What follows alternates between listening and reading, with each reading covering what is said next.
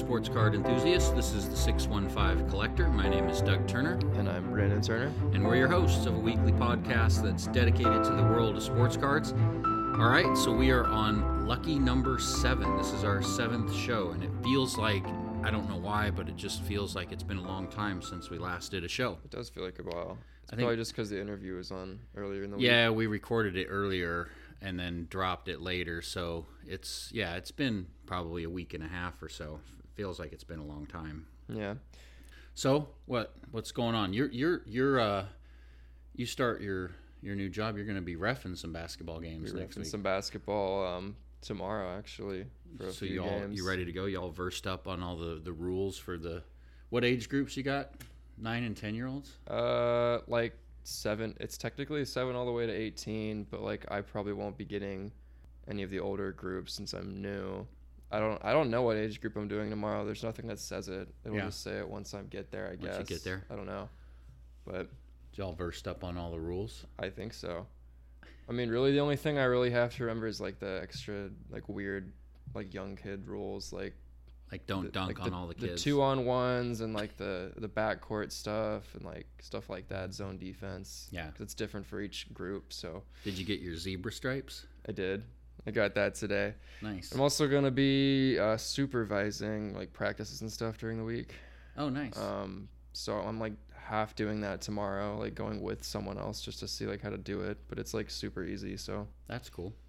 so I'm gonna have yeah, to come down and heckle you. Mom, Yeah. Your mom and I are gonna come down and heckle you in some of the games. maybe give it a few weekends before I before I, before, let me figure it out a little bit. Yeah, we will. Well, this is and no, this is actually our first show since Thanksgiving too. I mean, technically, I guess we dropped the last one the Friday after Thanksgiving, but we recorded it before. So, hope all of our listeners had a great Thanksgiving holiday and uh, probably had a lot of turkey and whatever else your favorite fixings that you like to have. What, what was your what's your favorite part of the meal? Is I don't really have a favorite. I like corn, corn casserole, corn, corn- pudding, yeah. whatever you call it. Corn Um, casserole. A lot of people call it corn pudding, Yeah. but um, yeah, probably corn, corn casserole. That's I heard. So I heard. I was talking with a colleague, and actually, it was uh, someone that I work with. That's is up in the. Um, oh, where do they live? They're in uh, Milwaukee, and they were talking about coming to Nashville and talking something about what was it called? Uh, corn uh, spoon bread. Spoon bread. Have you ever heard of this? I've never heard of that before. See, I've never heard of that either. And said, "Oh, we got to come to Nashville and have some Nashville spoon bread." I was like, "I've, ne- I've been, we've been here for 20 years. I've never heard of spoon bread." What is it? I don't know. It's like You some kind ask? of corn. Well, I did, did, but it was like some. It basically sounded like corn casserole, but maybe, maybe with more like more moist or liquid or I don't know. I hate that word moist, but Interesting. I've I, never I heard don't of know. that. Anyway, I don't know. That's weird. yeah. All right. Um, well, did you do any buying or selling about this week? that. Enough about that. Yeah, buying and selling. Um, I did actually, and we haven't talked about the stuff we've been doing for a couple weeks now, so we'll get into that. But before we do, I don't know. You probably don't keep up with this stuff, but did you see the Zion Williamson card that got pulled? No, I didn't. That was kind of big news in the 2019 Nash, Panini National Treasures, which is their sort of high-end premium brand or, or line of cards. There's what's called a one of one logo man uh, because it's a rookie patch auto, and the patch is basically the NBA logo man, you know, part of the jersey or whatever. And so that got pulled. That had not been pulled to the best of anyone's knowledge. And the Luka got pulled. and the- 2019. The, the Zion was a 2019, yeah, and the the Luka got pulled, and I think that one sold for maybe three million dollars or something like Lord. that. And Zion's got pulled, and apparently it was in China, of all places. Is that the only one that was made? Yeah, it's, It's a one, one of one. one here. Yeah, it's a one of one. Yeah. And it got pulled someone in China, and apparently I heard somewhere I don't know if this is true or not, but that the guy that pulled it has already been offered a million dollars for it and turned it down. Yeah, you can probably get more than that if they'll. Yeah, the, the the estimate I've heard is that it may be four or five million. But what's interesting about that is like Zion, most of Zion's other stuff is down because of kind of the situation that's going on with him now. this seems a little bit different. this is- the you're one right. Of one. it is a little different with the one of one. All right, but yeah, buying and selling stuff that we did, we did not do any buying and selling of th- of million dollar cards. But we did. Let's see, what did I buy? Uh, last couple weeks, um, I did buy a Josh Allen rookie card. We talked about. I have not. I've been wanting to pick up one of his rookie cards for a while. I got what I think is a pretty good deal on one. I got it for a couple hundred dollars. It's a car. It's a Don. It's the the um, the Donruss rookie. It's a PSA 10, and it's been selling for 250 to 300 dollar range. And like I said, got it for a pretty good deal. So I picked that one up. And honestly, I'm not. I'm, I'm more of a collector, and I think our for our listeners' sake, we've talked about we're probably a little more mid long term investors and collectors. But that's one that I might be tempted to flip if as we get closer to the playoffs.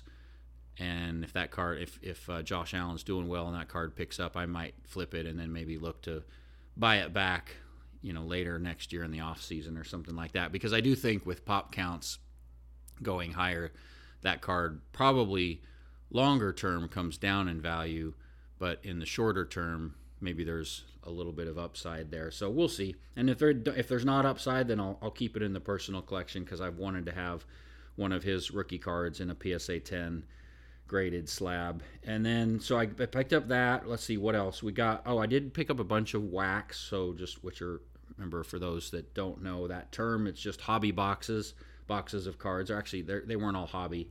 Some of them were blasters. But I did pick up. Uh, I've been wanting to get the hockey, the upper deck hockey uh, what's called the Allure. And I like that one because I was hunting for what's called a City Celly insert. I think the City Celly inserts on those are cool. They're kind of like the in I don't know. I, they're not nearly as um, sought after as say the downtowns or the kabooms in basketball and football for Panini, but I think the City Cellys could end up being something similar to that, maybe at a lower end, a lower scale but for hockey. And so anyway, so I was hunting for that, and I think it's like your odds are like one in maybe 27 packs or something like that. But I ended up pulling one, so I was excited about that. And then not only just pulled any old City Celly, but I got a Connor McDavid. And so I don't know how much you follow hockey, but for anyone that does, Connor McDavid's probably one of the hotter players you can get as far as the card market is concerned. His cards are go for pretty decent prices. So I was pretty excited about that. And then I also pulled an Alexi Lafreniere, which is the one of the sought after rookies uh, in that uh, particular set. And so I was excited to get that as well. And then uh, what else? Oh, got a Panini. I did uh, buy a Panini Optic basketball. I have not ripped that one though yet. And then I did get uh, Stadium Club, the Topps Stadium Club Chrome. I liked, and I also got the update series. Um, and I got two of each of those. I like. I think we've talked about that before. I like to get two when I can, if you can afford to do so. And so, those Topps has done a pretty decent job of keeping their prices somewhat reasonable, and especially like Stadium Club tends to be the uh, a, a, a more of a value type brand for them and set. But and so if you can afford it, pick up two boxes because that way, if you want to keep one sealed for investment purposes and and rip one, you can do that. I may end up ripping the other one, but I did rip one. I've kept one. I like the Stadium Club Chrome. I think the last couple of years they've done some cool things. They have some pretty nice designs on those cards, and it's a it's a fun rip. So that was fun. And then also got a Topps Archives and a uh, the baseball the Sapphire Edition baseball, their Chrome Sapphire Edition. That's one of my favorites. Uh, I've I've liked that one for a while. That's the one we pulled the in 2018. We got the uh, Ohtani rookie that got a PSA 10 when we submitted that at the National in, in Chicago. So that was cool. Uh, what else? Oh, we did pick up. We talked about with our listeners a couple shows ago the Space Jam release Space from Upper Deck. Jam release. Yeah, so I picked up a couple of those Space blasters. It's kind of a fun rip, you know. Anyway, I know uh, they're not the uh, LeBron autos are not out yet, so those will be hunting for those I think early next year. But that was kind of fun. And then uh, oh yeah, that was in the Stadium Club. I did pull a Brooks Robinson auto numbered to 249, so I was excited about that. And I got a Mickey or a Mickey, a Miggy, Miguel Cabrera, uh, a hot parallel numbered to 50. I was excited about those two pulls out of that Stadium Club box. And then what else? Oh, another cool one that's out recently. I don't know if you heard about the Leaf Pop Century. No. I don't know if we talked about that one. I don't think we did. So, yeah, Leaf put out what they call it, it- They've done this now for a few years, I believe. It's called their Pop Century, and they're basically celebrity cards and signatures have autographs on them and so forth. So, I have not. Uh, I've actually not got that box yet. I just bought that a few days ago, and it's not yet arrived at the house. I will likely be ripping that it, to see what what's inside. And so they've got some pretty cool celebrities in that set this year, like Harrison Ford and uh, who else? John Travolta, Sylvester Stallone, Daisy Ridley from she used the in Star Wars. So I thought that one I've been wanting to get one of those, so that was kind of fun. And then what else did we do interesting? Oh, some Panini NFTs, which we'll talk more about that. But so they released yesterday and today. We're recording this on Friday. They did their NFL NFTs, and today they did their downtown packs. And it was fifteen dollars a pack. You get three cards a pack. So I was like, I'm gonna try. I like the downtown, so I was like, I'm gonna try it. First pack I bought, I pulled a Mac Jones rookie downtown, which was awesome. And it was the they're they're numbered to 500, and I got the number 14. So the lower in in the NFT world, I guess the lower the uh, the mint number, which is the first number. So the 14 out of 500, the better from a value perspective. So that was cool. So I I instantly put that one up for auction because I couldn't I couldn't wait on that one. I saw those a good idea. those things were there they've been selling hot so i instantly put it up for auction and it sold like for just about for, for 95 bucks so just under 100 bucks you know it was a $15 pack three cards per pack so $5 per card sold that for 95 bucks now i'm sure there's some listeners out there that are going to say you idiot you should have hung on to that it's probably going to be a five or hundred or a thousand dollar card at some point down the road and maybe it will i don't know but Depends. I'm not really in the NFT game for the long haul. I just have fun, you know, doing it in small amounts with small number of packs and seeing what I can get out of it. It's just more for the fun aspect of it for me. So anyway, and I did. I had actually a bunch of. Uh, I say a bunch, uh, some NFTs from the Prism basketball release.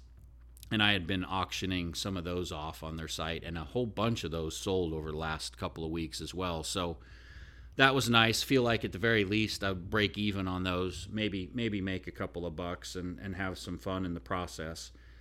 And then what else? Oh, we also got I got a second redemption card back from Topps. So I pulled another redemption. I don't know, maybe a couple of months ago, and so that's the second redemption card in the last couple of weeks that we've gotten back from Topps. You know, I think Topps actually does a good job with their redemptions. We've talked about how there's been some issues with Panini, and in fact, I think I've got two or three redemptions in with Panini right now that have been there for months, and not sure, you know, when or if those are going to be coming back. But Topps, I've always had success with. So they've always done a good job of getting their redemptions back in a in a pretty reasonable amount of time. So got one of those back. It was a um, it was a Bowman Sterling autograph card of Bobby Miller who is a pitching prospect for the Los Angeles Dodgers. That number is, uh, or that card is numbered to 150. So I was pretty excited. Being a Dodger fan, I was excited about to get that one back. And then we did uh, send in a couple of orders this past week as well. We sent an order in to SGC, um, nothing monster, but a couple of uh, origins like Joe Burrow and cards and some other things.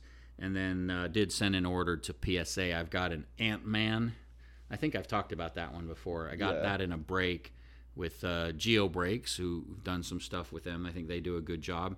But picked up a cracked ice numbered to 25. And so I sent that one into PSA. Also sent in another one that I think I talked about before that got from our local cards shop, which is Nash Cards. Got a Derek Carr downtown. And so I went ahead and sent that into uh, PSA as well. That one, not sure if the value will be there given the cost of grading from PSA, but um, we'll see. I think both of those have a, a good chance at, at getting tens or gemming out, as they say. So we'll see how that goes. Um, I did not. Well, I didn't. I say I didn't sell anything. I did sell some of those NFTs, and then we did put some stuff up on MySlabs for sale. Uh, put a uh, an Emmitt Smith rookie card, uh, which is his 1990 score supplemental card. We've got a BGS nine and a half that put up for sale on MySlabs. There's a Hank Aaron 61 uh, PSA six that I've got out there, and then a few other lower end cards that we put out there, but nothing that's actually sold yet. Um, this time of year, things tend to slow down a little bit because people are, you know, you'd think that people maybe would buy cards and boxes as gifts for others, but that probably doesn't happen as much as maybe some people might think it does, and so spending maybe slows activity and transaction activity tends to slow down this time of year as people spend on other things. Oh yeah, people have less money to spend on this stuff right now. Yeah, exactly, exactly. So, and then uh, what else? Oh, a couple more things, real quick. We did do some transacting on the fractional share platforms, and so picked up. They Collectable had a 1959 Topps set, complete set, all in PSA eight and nine. And I think, if I'm not mistaken, the 59, that's the Bob, is that the Bob Gibson rookie year? There's a bunch of really nice cards in that set. And I thought that was a good value on their platform at the price it came public at, so did participate in that one. And then we actually also sold something for the first time on that platform. Actually, we didn't we didn't sell it in a trade, but it got bought out and I suppose we could talk about that now. We've got a couple other things to talk about Collectable in the halftime report, but we'll hit on this one now. So remember the Steph Curry, yeah, the, the yeah, Nike shoes, yeah, that we talked about, where they're Nike shoes, mm-hmm. and you know Nike had the wrong name and kind of sort of bungled the presentation to him. Anyway, thought those shoes were a good value, and so it was. That was literally like a couple of weeks ago. I think that that uh, IPO'd on like I want to say it was. Do I have it in my notes? I don't think I do. November seventh, I want to say is the date. But anyway, so that came out. It was seventy eight thousand five hundred dollars was the value when that went public on the platform and on Collectable, and an offer came through. I think it was Thanksgiving week mm-hmm. for one hundred and ten thousand dollars. So almost what about a 40 30 high mid high 30 to 40% return in like 2 weeks and so I that offer ended up getting accepted, and so we're going to get sold out of that one by by all the investors. And I and so what what happens when when an offer comes out is then they put out a um, email to everyone that owns shares, and everyone basically gets to vote. Do you accept that offer or not? And then there has to be a certain percentage of the shareholders. I, I, I forget if it's like sixty percent or what the number is that a certain number has to agree to it for it to be accepted. And they did. And I got to say, I was torn on that one. I was really torn because, on the one hand, it was nice to get that uh, return on the investment. But the other side of that is, I was kind of really enjoying having that in the portfolio or in the collection. and so I was kind of sad to see that one go because I was hoping to to own a portion of that for a longer period of time. But uh, but anyway, so I thought that was kind of interesting. And then uh, what else we got? I think so that I mean I think that covers pretty much for the most part the buying and and selling that we've done over the last couple of weeks. Um, not to take a victory lap or anything, but some of the calls we've made recently have been pretty decent. Obviously, last I'd time we so. yeah, with last time we talked about the Cam Newton, you know that you know it's not a huge thing, but it was like forty bucks to hundred bucks or whatever. Uh, we also mentioned Jonathan Taylor a couple. Sh- I think it was literally like the week after the show that we mentioned him on. He went off for like five touchdowns. His cards have picked up a little bit in value. Jalen Hurts, um, you know Curry, and then then you got Ja Morant, and unfortunately, uh, hated to see him go down with the knee injury because that's I've looked some of his stuff is it's still pricey, but it definitely has taken a little bit of a hit, come down a little over the last week or week and a half since his injury. And so we'll see what comes out of that. It sounds like from the reports we saw today, he's back out on the court shooting around, still maybe with a little bit of a noticeable limp and, you know, not going to still be back for a little while, maybe a couple of weeks, but but it it sounds like maybe he avoided anything serious. Yeah, I think that. they gave a couple of weeks as the timetable, but yeah, I don't know. Yeah, I mean, it said like knee sprain.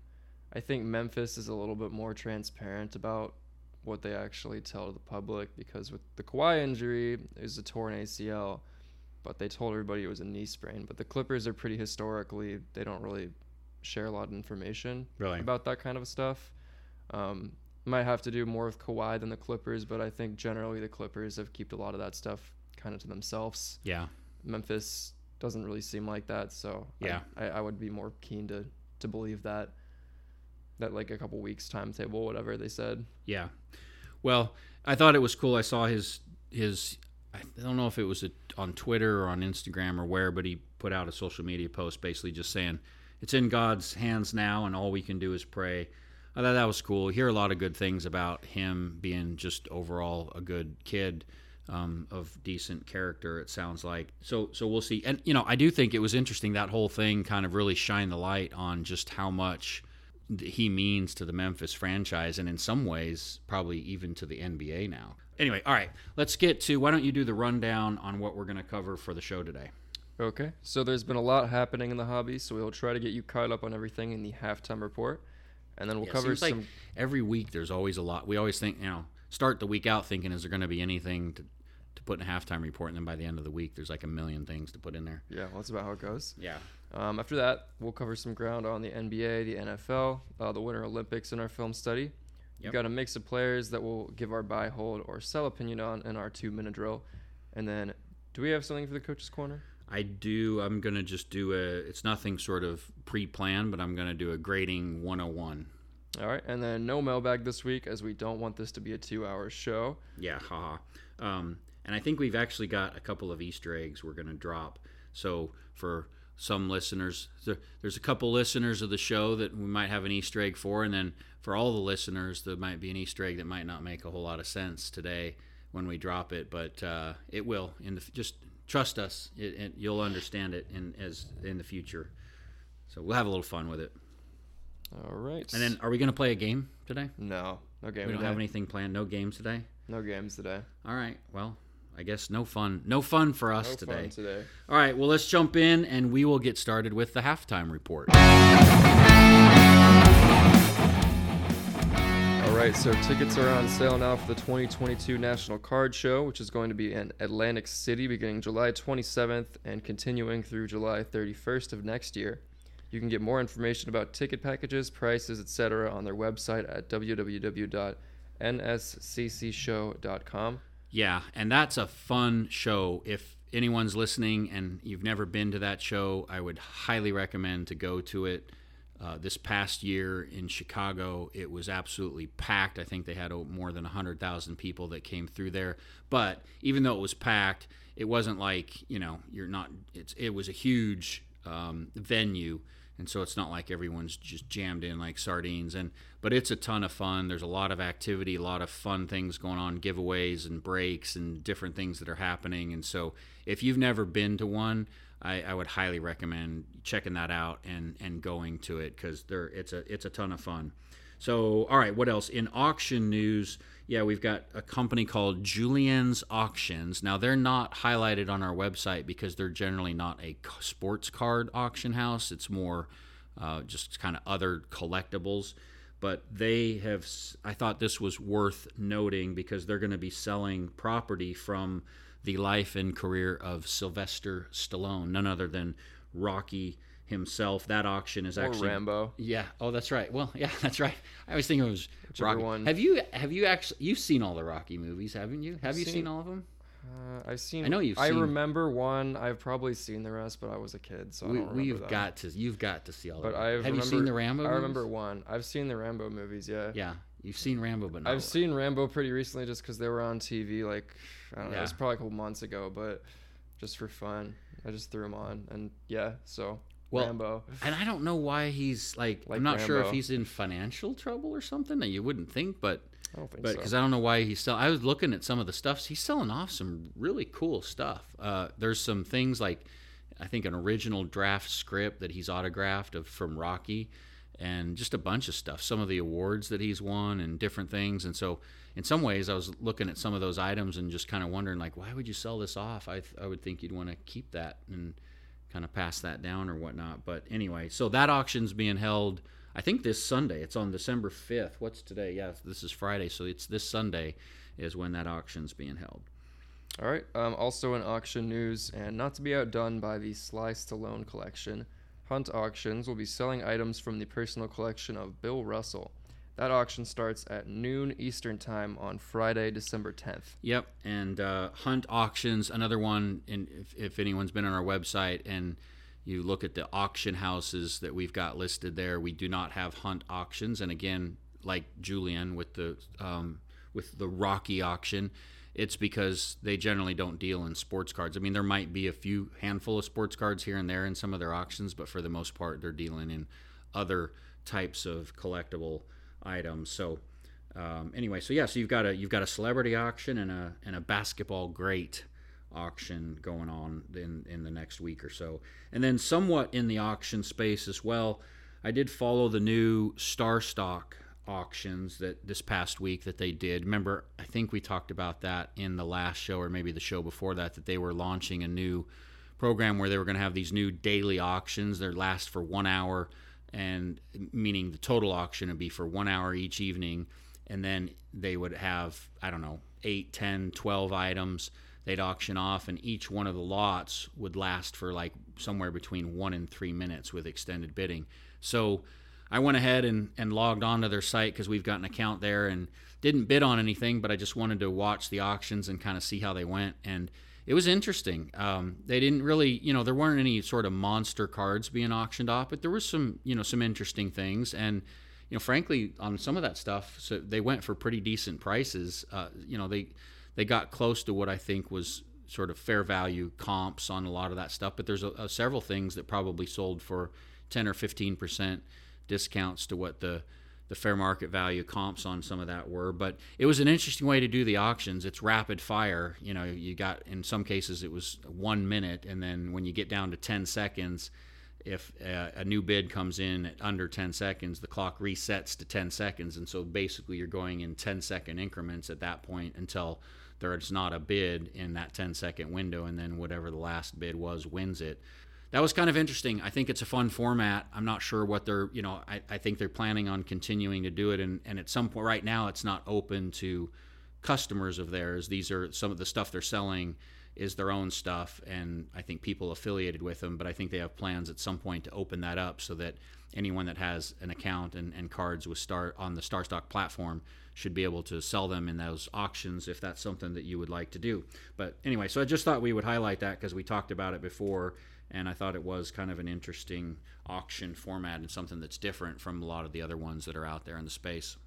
All right, switching to grading company news, we've got some pretty big news this week uh, out of PSA, and that is that they are buying Card Ladder. Card Ladder is a site that helps collectors and investors know what their cards are worth. They provide sales data on cards, so uh, so sorry, so that collectors can track pricing trends. Yep, and this was actually pretty big news. I don't know that it was entirely surprising. Now, I don't think anyone maybe was necessarily expecting them to come out right now and buy Card Ladder, but I don't think it's surprising to see PSA doing these kinds of acquisitions and growing their presence in the space.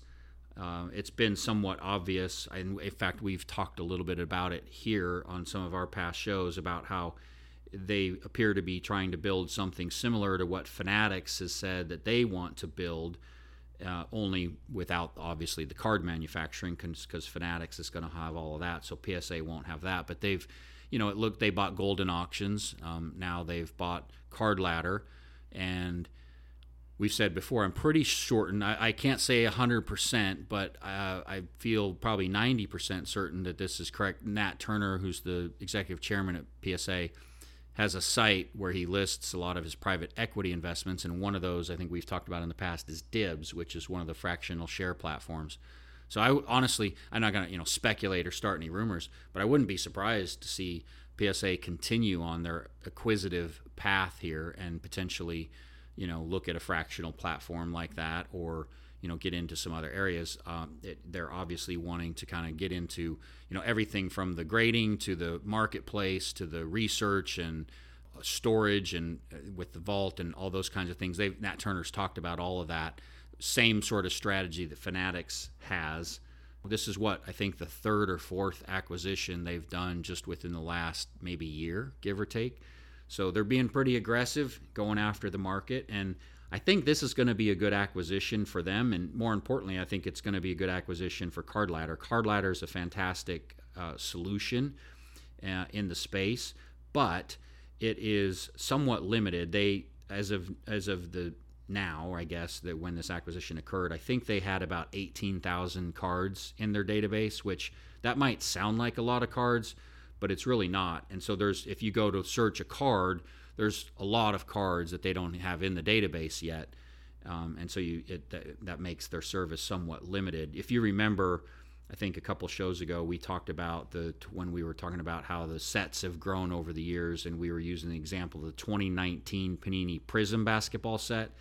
And I think all in, don't quote me on this, but if I remember, if you take all the inserts, all the parallels, the base cards, the autographs, all those things, you add it all up, I think there's something like 17,000 cards just in that one set alone, 2019 Prism basketball. So 17,000. Card Ladder has 18,000 cards in their database. Now they're not all, you know, 2019 basketball. They've got stuff from a variety of years and variety of sports and kind of all the top players. But still, that just shows, you know, they've got a long way to go to build out their card database. And obviously, hooking up with PSA should help them do that. PSA's got the pop reports.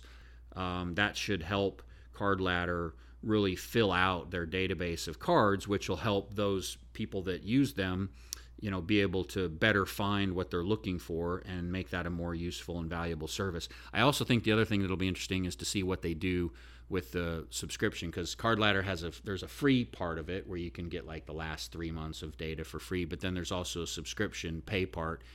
And psa which we'll talk about this later when we do our grading 101 they also have a subscription service to grade with them you've got to actually buy a membership for and and and spend money on that. So it'll be interesting to see what they do there if they roll the card ladder subscription into the PSA membership and kind of offer that as an additional benefit to their members. We'll see what they do there. Nat Turner was on a uh, podcast uh, that I think Card Ladder actually puts on and talked about some of the interesting ideas that he has about kind of how they might, you know, make this acquisition or get more value out of this acquisition and some of the creative things that they might do there. So anyway, it'll be interesting to kind of follow and see what happens with all that. Yeah. Also, with respect to PSA, it's been two weeks now.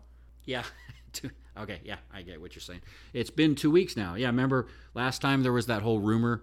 Um, well, it wasn't a rumor, but in, Nat Turner posted on Instagram about regular service opens in two weeks, and the whole hobby, everyone kind of got all up up in not up in arms, but got all excited and oh, regular's going to open two weeks. It's been two weeks and no regular service back open, and I can't say that that's surprising for those that have listened to us. You know, we talked about literally it was like maybe a week before that post came out. Nat Turner went on, was it? I think it was Sports Card Digest podcast and gave an interview and talked about how they were on pace to open up their regular service in the first quarter. And then he talked about kind of what they were going to do pricing wise and all this other stuff. You know, we were kind of skeptical when we saw that Instagram post and thinking that maybe there's a joke to that, or I don't know. We'll see what happens because it was literally just a few days or a week after he did that podcast interview. And sure enough, it looks now that we're you know to more than two weeks past when that came out and still nothing's opened up. It, it looks like that may have been a joke. Now, who knows? Maybe they're going to come up, you know, tomorrow or next week and open up. I don't know. They could they could open up any day now, but I I do think that it's probably more likely that we see that in the first quarter of next year. And the consensus is that it will likely be priced at around $100, right? Yeah, that's right. And that interview that I talked about before that he did on the podcast with the Card Ladder folks to talk about that acquisition, he also did talk a little bit about their pricing strategies and some of the things they've talked about doing there in order to be able to ultimately offer lower price points.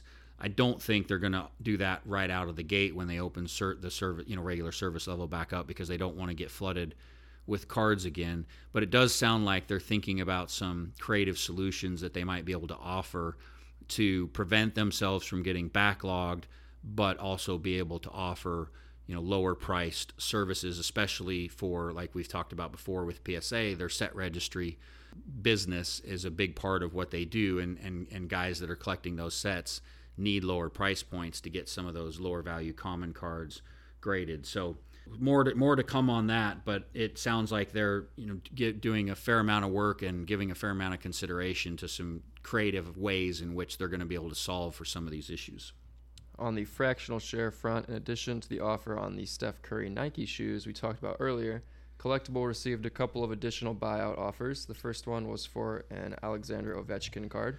Yep, and good job on pronouncing that. I Oh wasn't sure if you were going to be able I'm to gonna get, get Ovechkin. I know Ovechkin. Yeah, well, I don't. I don't know. Hockey player names are probably so. That's what we need. yeah, to, but Ovechkin's like you need could- everybody knows Ovechkin. Yeah, that's true. But we do need to get some put some hockey player names in some of the games that we end up playing on that. That those will stump people for sure. So yeah, that Ovechkin card was the 0506 upper deck called the Cup. It was card numbered to 99. It was in a BGS eight and a half.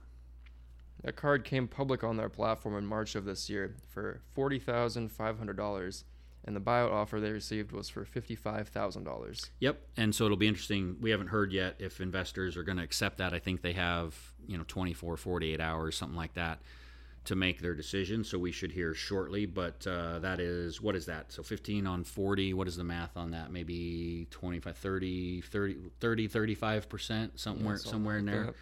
What, for six months? That's not bad. Yeah, uh, and they also got another buyout offer. This one was for an Aaron Rodgers card. Yeah, that one was the 05 playoff contenders rookie card. It was an autograph and it was in PSA 8. That card also came public in March of this year. It was originally valued at nineteen thousand seven hundred and fifty dollars. The buyout offer they received was for thirty thousand dollars. Yeah, and that one we already know they accepted that offer. So that one was done. So that was what, same thing, maybe six months and what's the math on that? Ten thousand on thirty, so or no, ten thousand on twenty. So that was about a fifty percent return, give or take, on that one over that six month time frame. So quite a few buyout offers for decent premiums happening on that Collectable platform. All right, uh, let's move on to some baseball news. We will start with some big free agent moves. Uh, Corey Seager signed with the Rangers, and Max Scherzer signed with the Mets. Yeah, and there was kind of a flurry of deals that teams tried to get done before the potential lockout occurred that we'll talk about here in just a minute. Robbie Ray was one of the big ones. He signed with the Mariners. Uh, Marcus Semien, who had a really good year this past year, think he was with the Blue Jays, right? If I'm not mistaken. Anyway, he Sounds signed. right. He signed with the Ranger. Uh, excuse me, the Rangers. The Rangers, and then uh, Javier Baez signed with Detroit, and Corey Kluber signed with the Rays. Those are just a few of the notable names. All right. Um, before we talk about the MLB awards, like we said, we should probably touch on the lockout. Yeah, most people probably heard this and know this by now. Earlier this week, the league and the players were unable to reach an agreement on a new CBA, which just stands for Collective Bargaining Agreement.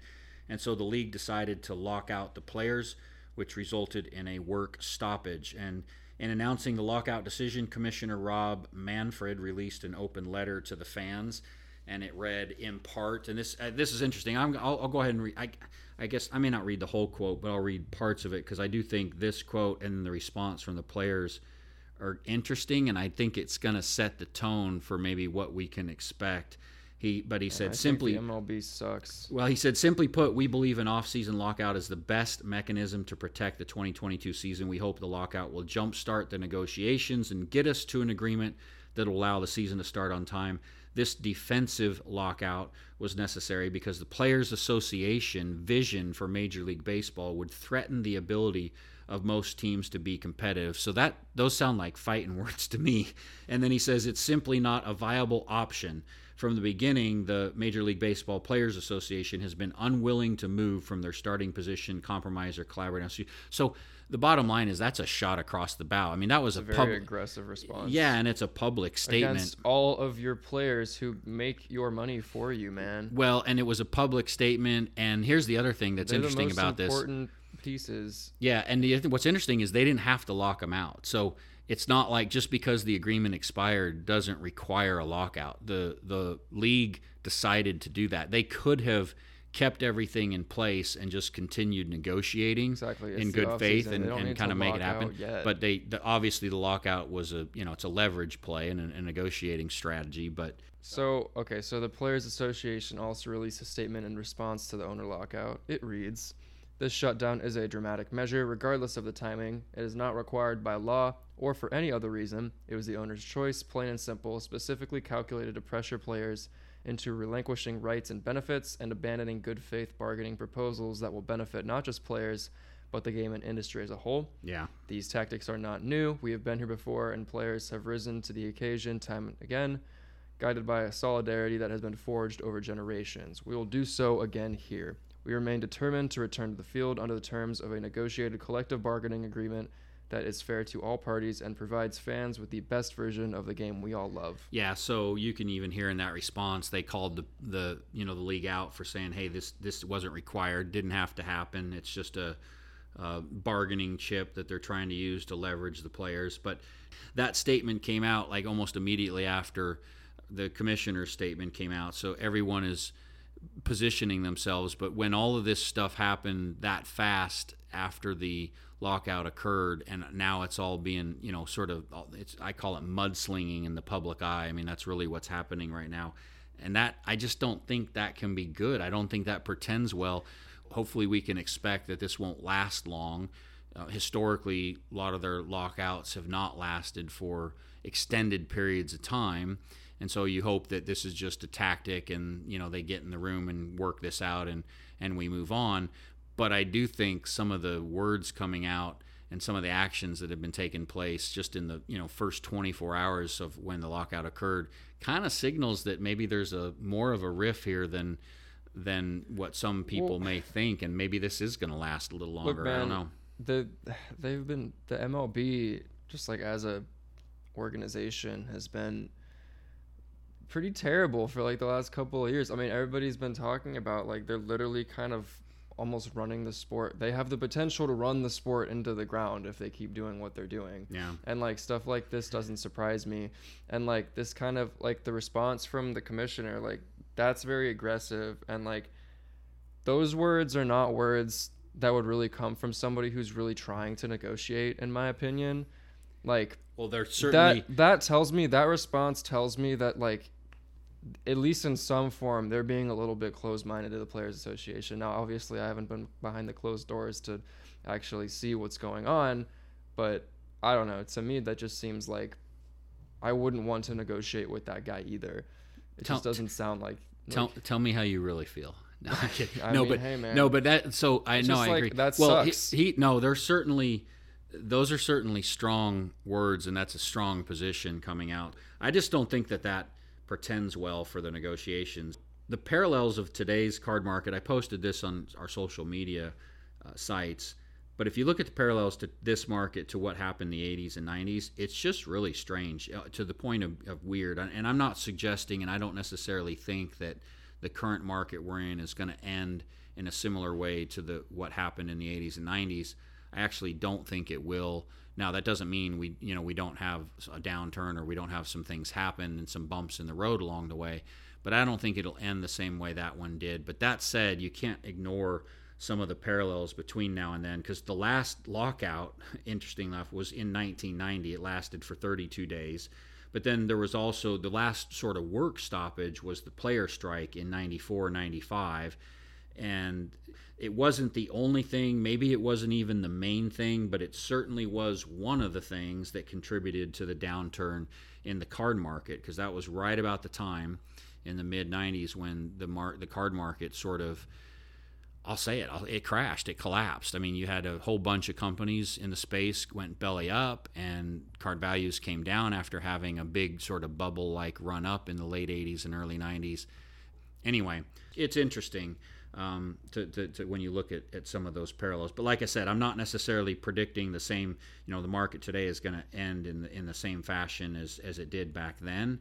But and oh, by the way, another parallel to that is, and this is in our blog post. If you go read the blog post where we talk about the history of the card market. Um, we mention we kind of give an accounting of all the different manufacturing companies that came into the space in the 80s and 90s, then went bankrupt, and Panini ended up buying several of those. I think they bought Donruss and well, I think it was Playoff and became Donruss and anyway, and then long story short, get to fast forward to the what early 2000s forget the exact year. I want to say it was maybe in the 2003 4 or 5 time frame maybe it was a little later than that. Maybe it was 2008 um, but anyway fast forward panini stepped in and got the licenses to basketball and football, taking them away from Topps, leaving Topps with baseball. Upper Deck continued to have hockey. you know, I made the comment in social media post. Does that sound familiar? I mean, yeah, it sounds like you know Panini swooped in, did all that, and and then the rest is history with them, and kind of similar to what we have today with Fanatics. And Fanatics is now swooping in, taking those licenses away. Now the only difference there is Topps retained baseball back then. They're not even retaining that now. We'll see how all this plays out, but I'm hopeful they can get this resolved in short order, and it doesn't, you know, result in something longer that would then threaten the the start of the season next year. Yeah, and then the MLB apparently also removed player pictures from their website, and so the players responded by changing their social media profile pictures to the same anonymous faces. Yeah, this was like get your popcorn ready, and uh, because the mudslinging has started, and that's what I mean when I say it doesn't look good. I mean, it just these all these sort of. Yeah, the, the MLB removes the pictures, and that, and then the players have that response. When you see that kind of action, it's kind of funny, but it also sort of suggests that yeah, there's. I don't think they're getting together anytime soon, but who knows? Maybe these are all just simply negotiating tactics, and you know, before next week we're going to turn around and have a deal. I don't know, but if I was a betting man right now, I would probably bet this lasts longer than maybe what people are initially thinking that it will.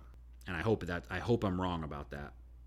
All right, what else? Let's move on. We haven't talked yet about the baseball awards um, because I think it was our very first show, right? That Yeah. we did that. Yeah, and our, on our very first show, we talked about Ohtani being the favorite to win AL MVP and Soto being the favorite to win the NL MVP, but said not to sleep on Bryce Harper because of the season he put together. Yeah. So the results are in, um, a little late, and Ohtani did win the AL MVP while Bryce Harper won the NL MVP. Yeah, and they they were. I saw. I was reading some of the articles that were coming out about that.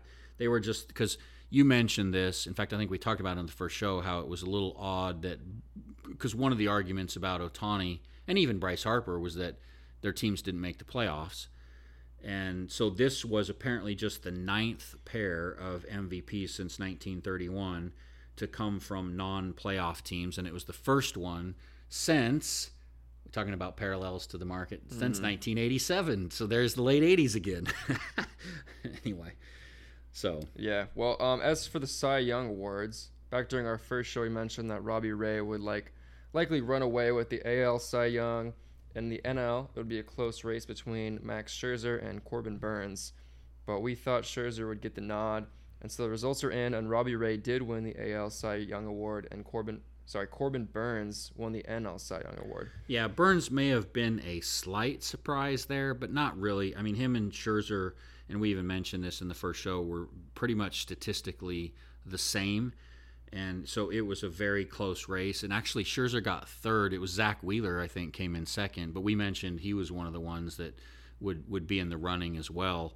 Not not necessarily. I, I'll, I'll admit I was probably a little surprised with that. I thought maybe Scherzer would get the nod over over Burnes, but Burnes certainly is deserving. He had a fantastic year. Yep, and then finally for the Rookie of the Year awards, again during our first show, we mentioned that Jonathan India would run away with it in the NL, and in the AL it would be a close race, but we thought Randy Arozarena would win. Yep, and they both did. So Arozarena did win. I don't even. Fight. It's, it's an all Sounds these- right. Yeah, no, I think it is. I just like I start probably overpronounce it, but it's just fun name to pronounce. Um, he he did win the AL Rookie of the Year. Jonathan India did win the NL Rookie of the Year. So there weren't any surprises there. And I think for bringing this back to the card market and any impact that these awards might have on the cards of these players, honestly, I don't think there's really going to be much impact with any of it that's meaningful or lasting just because this was already pretty much anticipated. Everyone kind of had a general idea of who these awards were going to go to. So the actual realization of that, I don't think changes the calculus much on the value of the cards. All of that said, though, we did talk about in our first show that we do really like Scherzer from a long term horizon or long term investment perspective. You know, pitchers are generally not looked at as um, favorable as hitters, but anyway, but when you look at the kind of career that Scherzer's put together and when you look at the value of his cards, I think there's some long term upside potential there. And then we do like Arozarena um, and as, as a younger player and some of his rookie cards.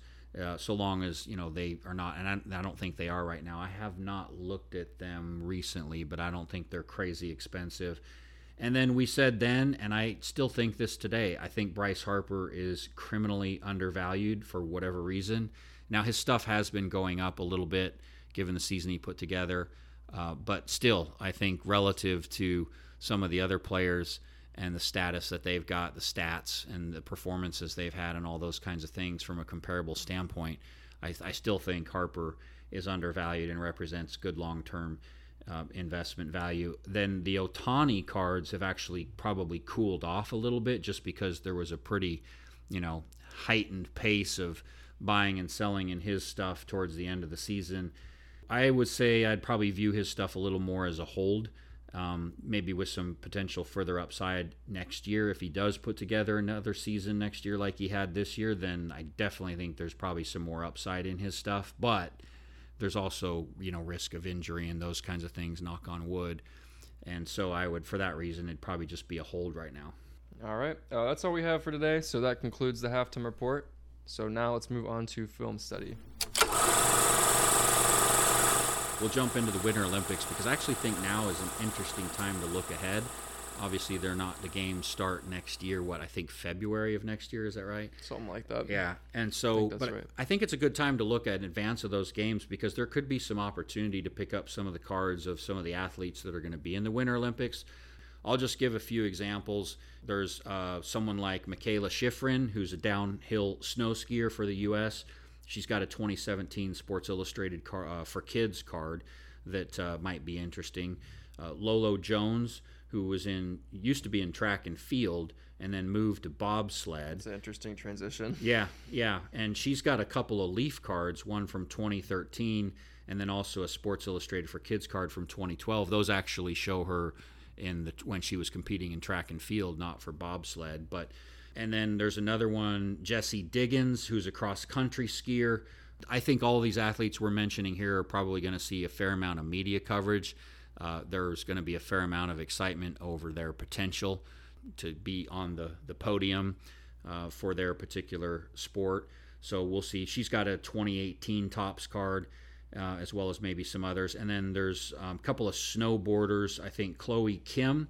Um, just got a 2016 Sports Illustrated for Kids card, as well as a 2018 Topps card. Her stuff is probably a little more pricey than some of the others, but still not not incredibly expensive, and you know maybe some opportunity um, when the when the Winter Olympics comes around if she performs well. And then of course someone like a Shaun White, who's going to be competing uh, in in the upcoming Winter Olympics, and obviously you know is is a big name in the sport. And so this might be the time if you have interest or inclined to you know look at other you know other things like the the Olympics and getting cards from some of those athletes. I think there could be some interesting value opportunity in a number of those of those names and those uh, cards. All right, that's all I really had on that. Let's go to the NBA. And again, like we say, you are a resident NBA expert, so I've got a couple things that I'd like to to touch on, but I'll let you sort of direct the where we go with this. But before I let you do that, I do want to touch on one thing in particular, and that is the. Did you see the game with between Giannis and Lamelo? I did.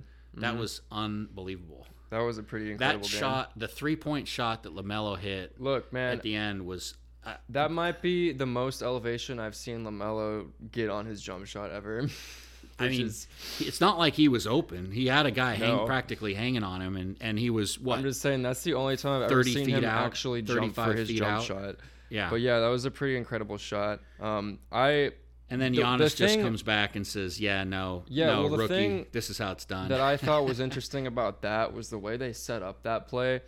And so as the final play of the game, Giannis has traditionally liked to, when he has the ball behind the three point line, take a few steps back to get a full head of steam before Yeah. he drives the lane, yeah, which is a pretty good method for somebody that big. They literally set up the play to put Giannis in the backcourt, have him start running, pass the ball to him, pick it up as soon as he crossed the half court line so he could just freaking go yeah, and that's how they scored. And I thought that was interesting. You normally don't really see plays set up like that ever. yeah, Like normally that's that's just I don't know. I just thought that was an interesting way. yeah. And then Well, and not then, only that, um, the last two seconds, Miles Bridges almost made that half court shot to win it. I know. Did you see? I know. like rimmed in and out. So he like, did almost make that shot. That that sort of that probably was the piece that got missed more than Yeah, anything, no, just uh, no because of the shot that about that. Lamelo took and the Right. shot that Giannis took. But that was like But it was that- in and out. That oh, could have won was- the game. Yeah, I mean, that would have been nuts. Oh, that would have been incredible if that shot went in.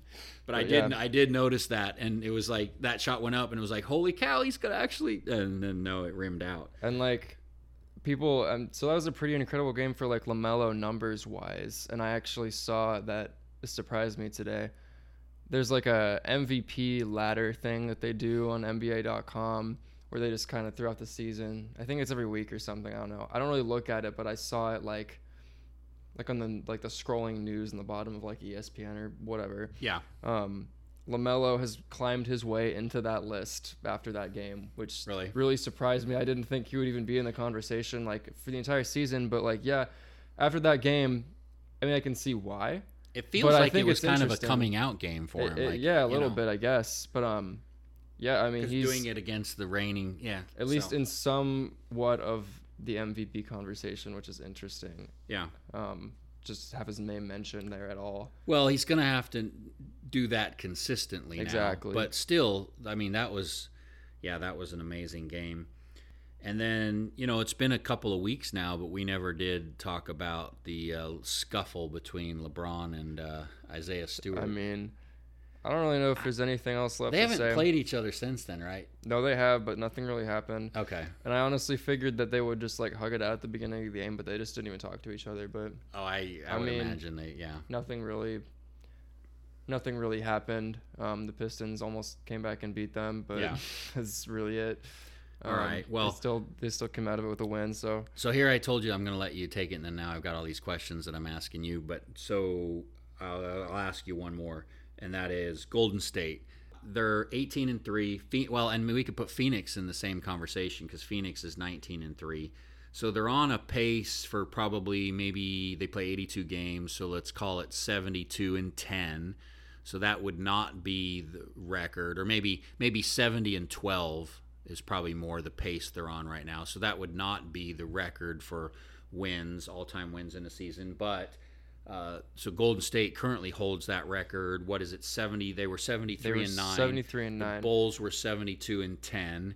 So my Well- question for you is: Can Phoenix and or Golden State achieve that record? Well, here's the thing about that.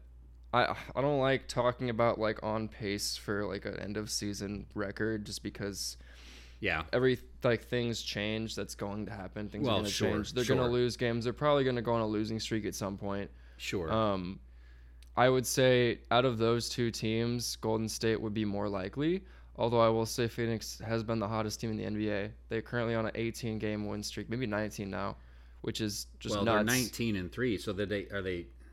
18 game win streak Yeah. they started 1 and 3 and then they won they went 16 and 0 in november Wow. So they're the hottest team, but Devin Booker is going to be out for a couple of weeks with a hamstring injury, so we'll see. They're good enough to keep it to keep it up anyway. Um, but I don't know. Like I said, like so many things can change over the course of a season.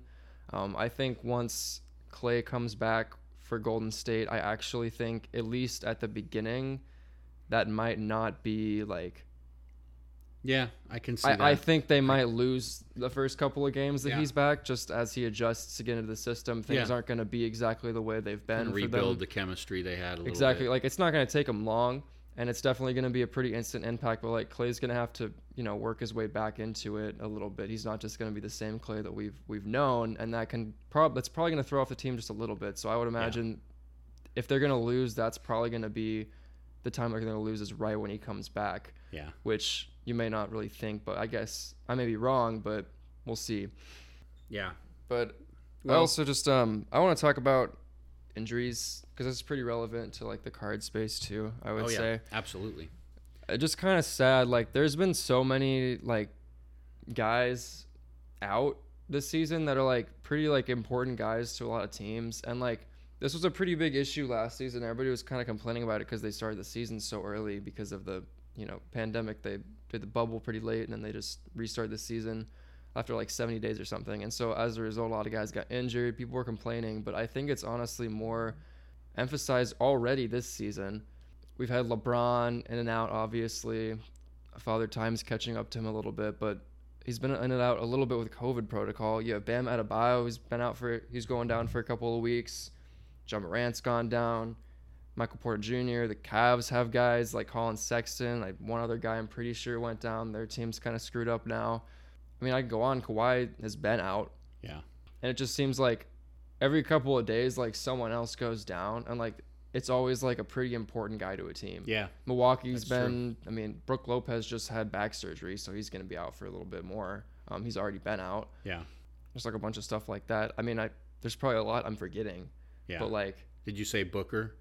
But yeah, Booker went down too. I forgot about Booker. Yeah. I said him earlier. Booker's gonna be out for a couple weeks. Like these aren't really.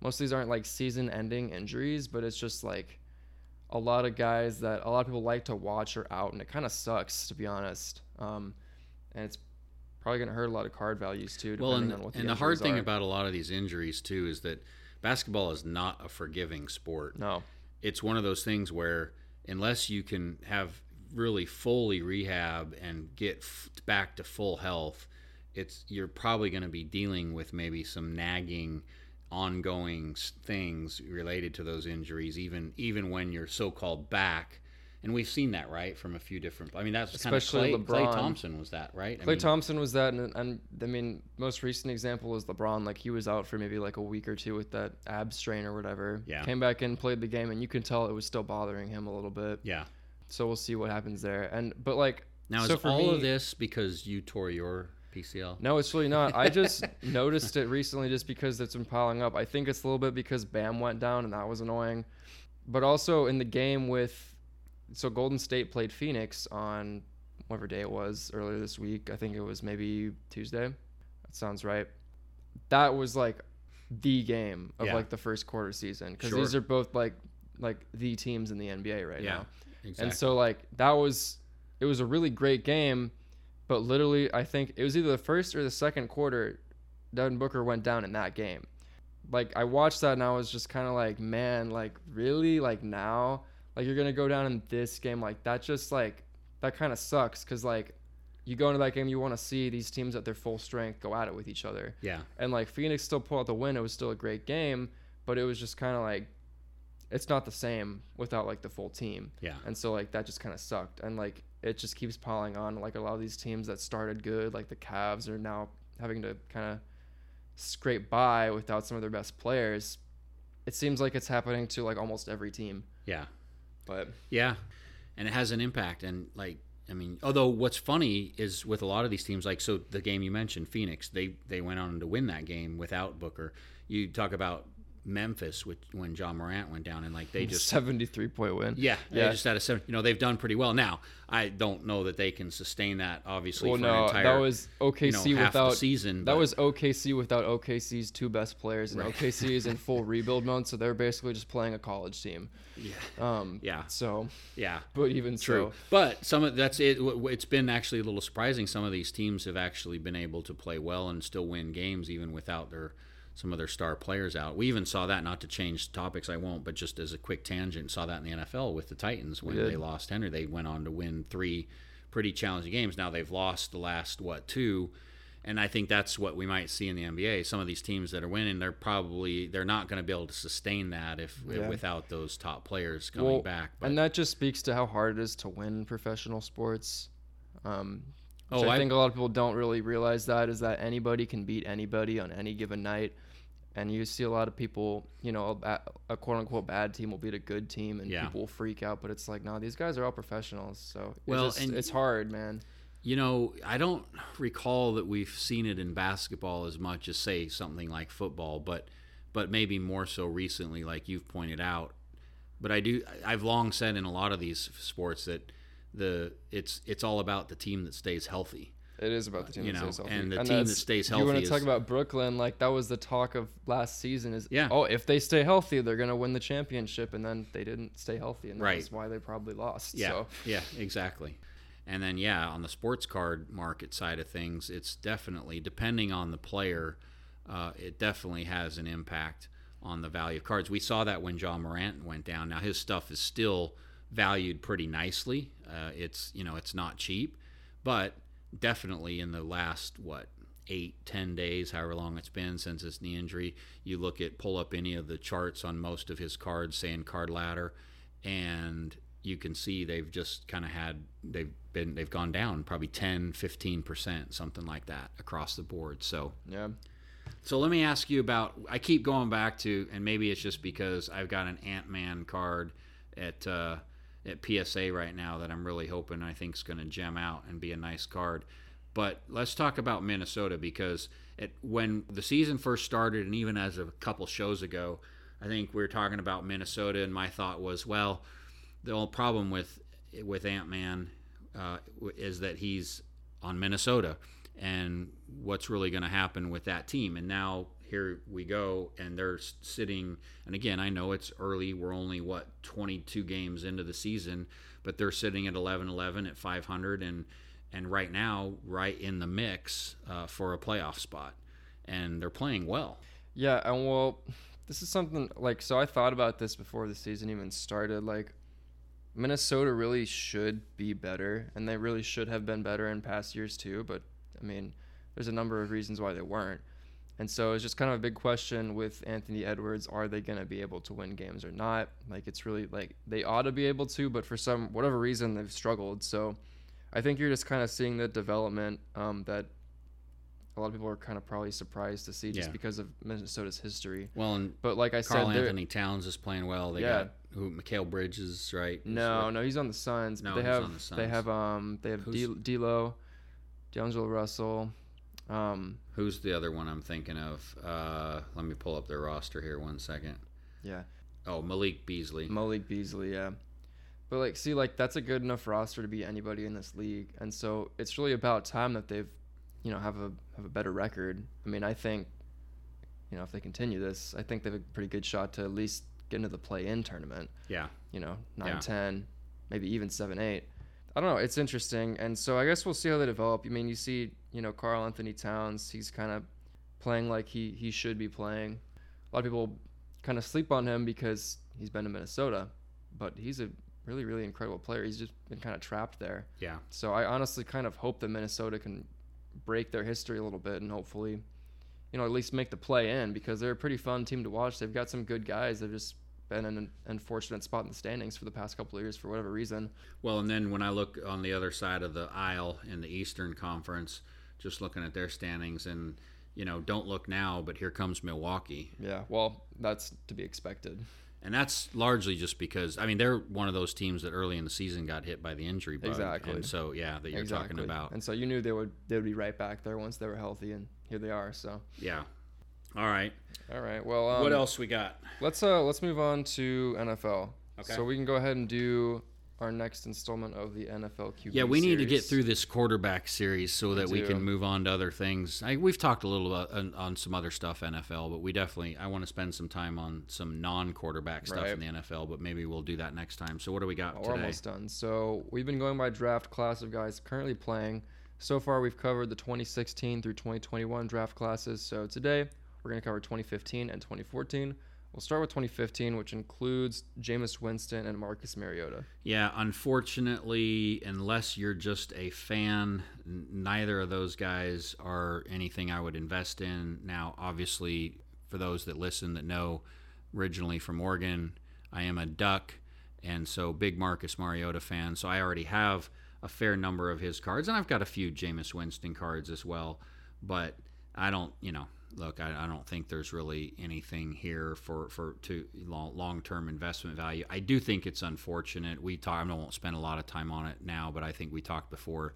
I, I think that Marcus could have actually had a significantly better career in the NFL that he than he did if he was maybe in a little different system than what he was was in when he was here with the Titans. I think that kind of hurt his career a little bit um, because of the style of play they tried to force him into, which wasn't really conducive to his strengths.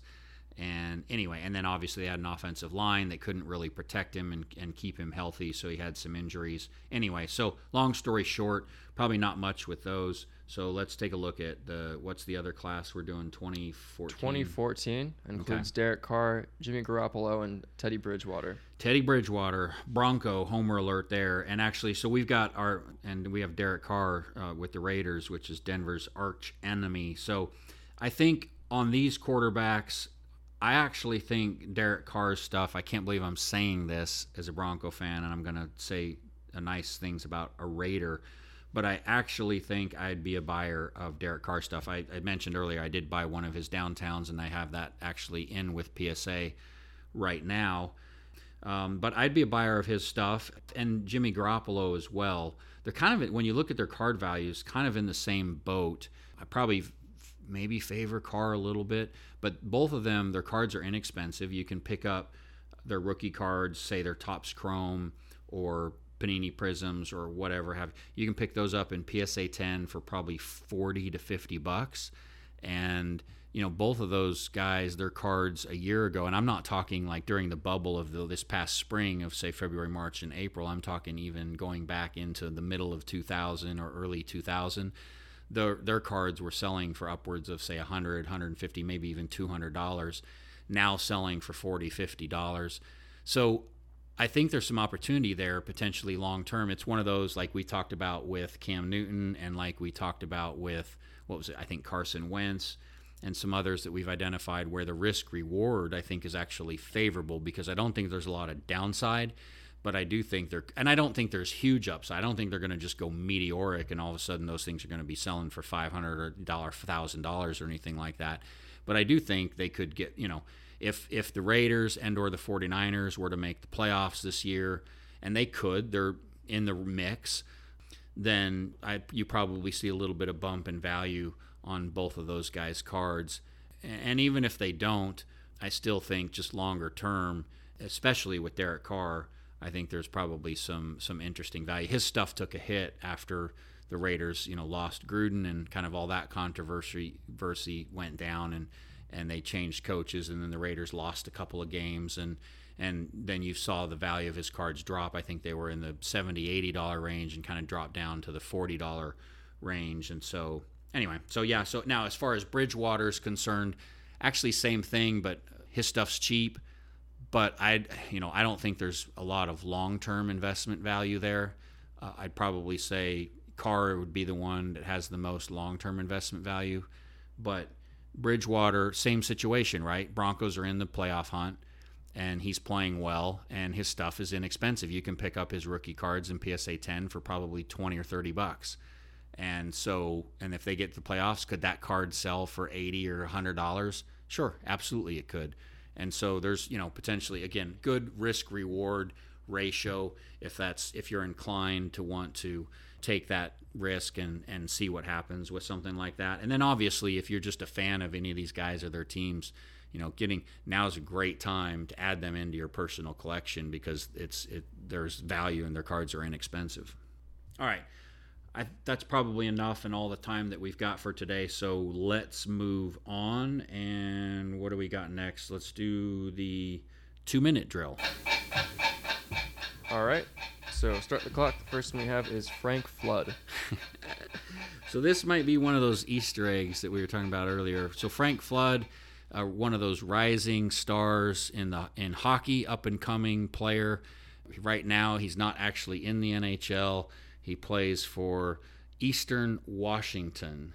All right, full disclosure: Frank Flood is my nephew that we just had to throw that one in there for for have a little fun. But I will say this. So and you that's uh, well let's do the next one because the there's interesting a fun fact with our next one on the list here. All right, so next up is Cooper Kupp. Yeah. So Cooper Kupp.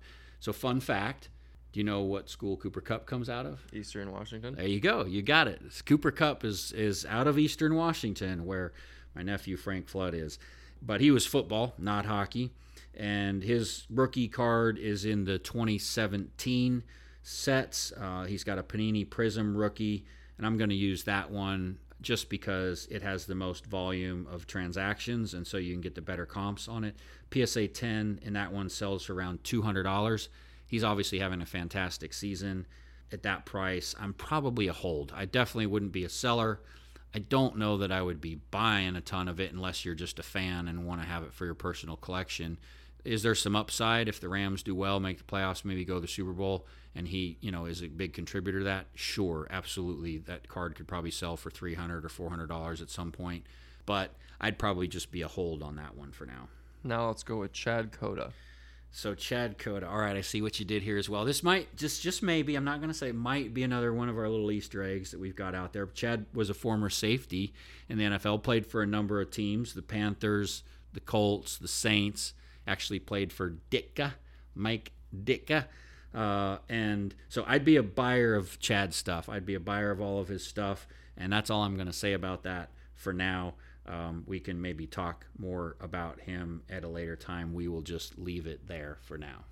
And that, ladies and gentlemen, is the end of the two minute drill. All right, so let's move on to the coach's corner. I'm going to cut that. Let's save that for next time. What we'll do, I'm going to do a grading 101. I'll give you a little more information about what that's going to be so our viewer, our listeners can uh, look forward to that in the next show. What I'll do is give a rundown of the major grading companies out there who they are, what their grading scales are, what the criteria is that they use to grade cards, what their pricing is, what their turnaround times are, what it, what the submission process is, and what you can expect there. Um, why you would want to grade a card or not grade a card, kind of what goes into that decision, and all of that kind of stuff, and which companies that we might use for which different kinds of cards. And then we're also going to plan to the next time we do submissions to each of those companies, we'll try to uh, do a little video recording of that and then put that up on our YouTube channel so you can kind of have a, a video tutorial of, of exactly how you can do a submission with each one of those major firms. So the, there's there's five of them that we look at now. It's PSA, it's SGC, it's BGS, it's CSG, and then as we've said before, we do like HGA as well. They're not quite at the size and scale of those other four companies yet, and they're still relatively new. Uh, but nonetheless, for certain types of cards, um, we do like them, and, and we hope that they're a long term survivor in the space. Obviously, we had Tyler on last uh, in our last week's show, and he seems like a really good guy and trying to do all the right things with HGA to make them successful for the long haul. Anyway, so that's what we'll do. Uh, that's going to be the rundown that we're going to give there. We'll we'll hold that to the next show. Okay, I think then that will be it. That is the show for today. So we hope you all enjoyed it. And as always, we're open to any suggestions. Feel free to let us know what you like, what you don't like, all that good stuff, what you want to hear more about. It is your show, and we love to hear from you. We love to get your feedback. We're not just giving that lip service. We truly do want that feedback, and so we can improve it, make it better and more enjoyable and valuable for you. Also, remember to check us out on social media and like and follow our pages and channels. All that stuff Facebook, Instagram, Twitter, YouTube, and check out our website, www.the615collector.com. As we mentioned earlier, we've added some content over the past week and have several additional enhancements planned in the coming weeks, so check back often or subscribe to our blog and email list, and we'll update you when we load new stuff. Yep, and then we do plan to have some additional guest interviews on upcoming shows. We will post about that on our social media channels once we have those confirmed, so you can look for that. And so that is it. That's a wrap for today. We hope everyone enjoyed it, and we will see you next Friday, same time, same place, here on the 615 Collector.